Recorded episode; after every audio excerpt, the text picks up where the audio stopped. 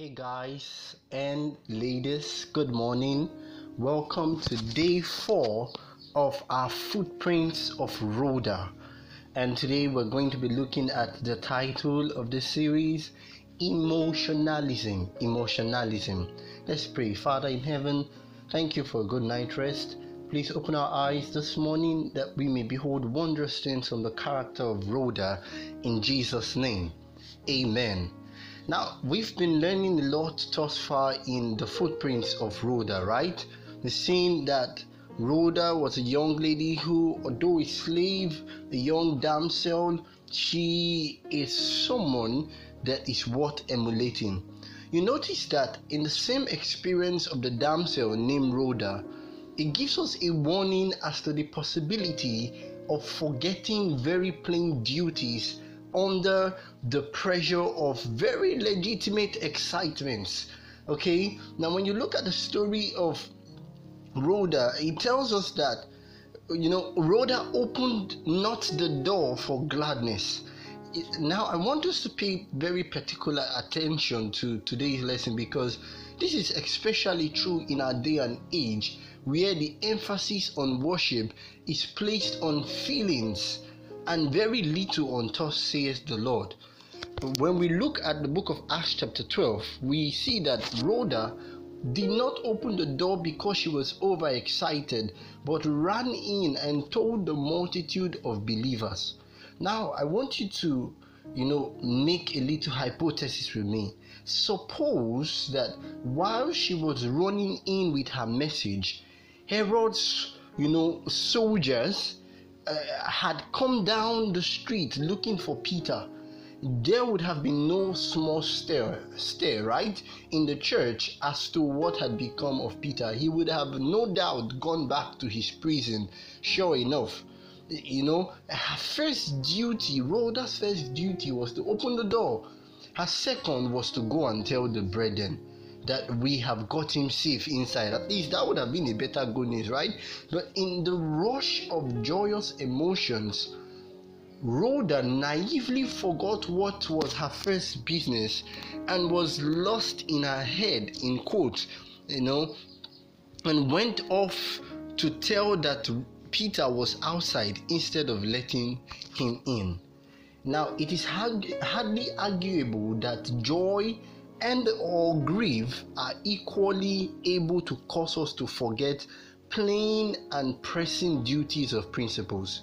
Okay? And as Christians, especially as young people, we must learn to keep our feelings well under control of the Holy Spirit and not to base them as guides upon which we, you know, build our decisions, especially as those decisions weigh heavily on our eternity.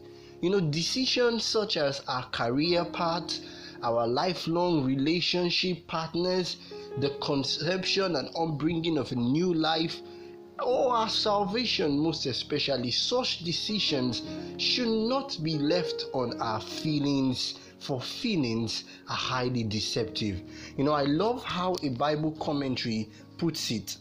It is dangerous, it says, to obey feelings unless it decreases its decrease are con- countersigned by calm common sense which are illuminated by scripture. Sorrow is apt to obscure duty by its darkness and joy to do so by its dazzle. The quote continues it is hard to see the road at midnight or at midday when the sun is in our eyes. Both needs to be controlled.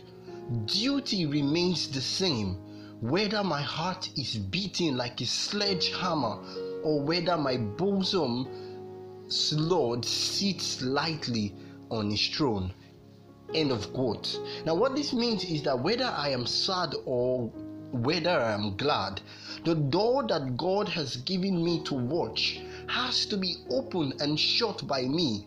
Whether I am a doorkeeper in the house of the Lord, like Rhoda in Mary's house, or I, have an office that people think highly of me, the imperativeness of my duties is equally independent of my momentary, momentary emotions and circumstances.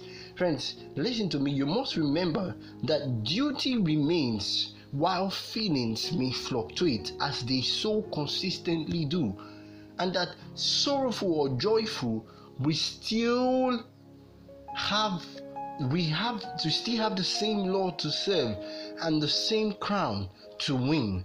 Remembering in second, you know, Chronicles, Corinthians rather, second Corinthians chapter 5, verse 7, that the Christians, the true saints of God, walk by faith and not by sight.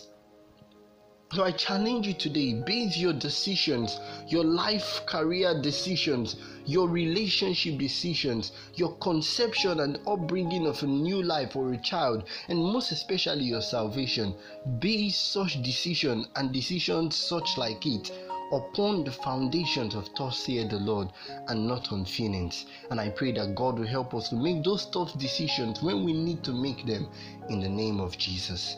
Dear Father in heaven, I pray for every one of us whom every day of our lives are faced with decisions to make. Thank you for the power of choice. We pray that we don't abuse it. We pray that we don't allow our feelings to overwhelm us. We pray that you help us to trust your word and, unlike Rhoda, not to be overexcited or too afraid that we do not perform our daily duties, whether small or big. And as we do this, oh God, take all the glory and honor in our lives. We ask and pray in Jesus' name. Amen. Have a beautiful day. The Lord bless you and keep you.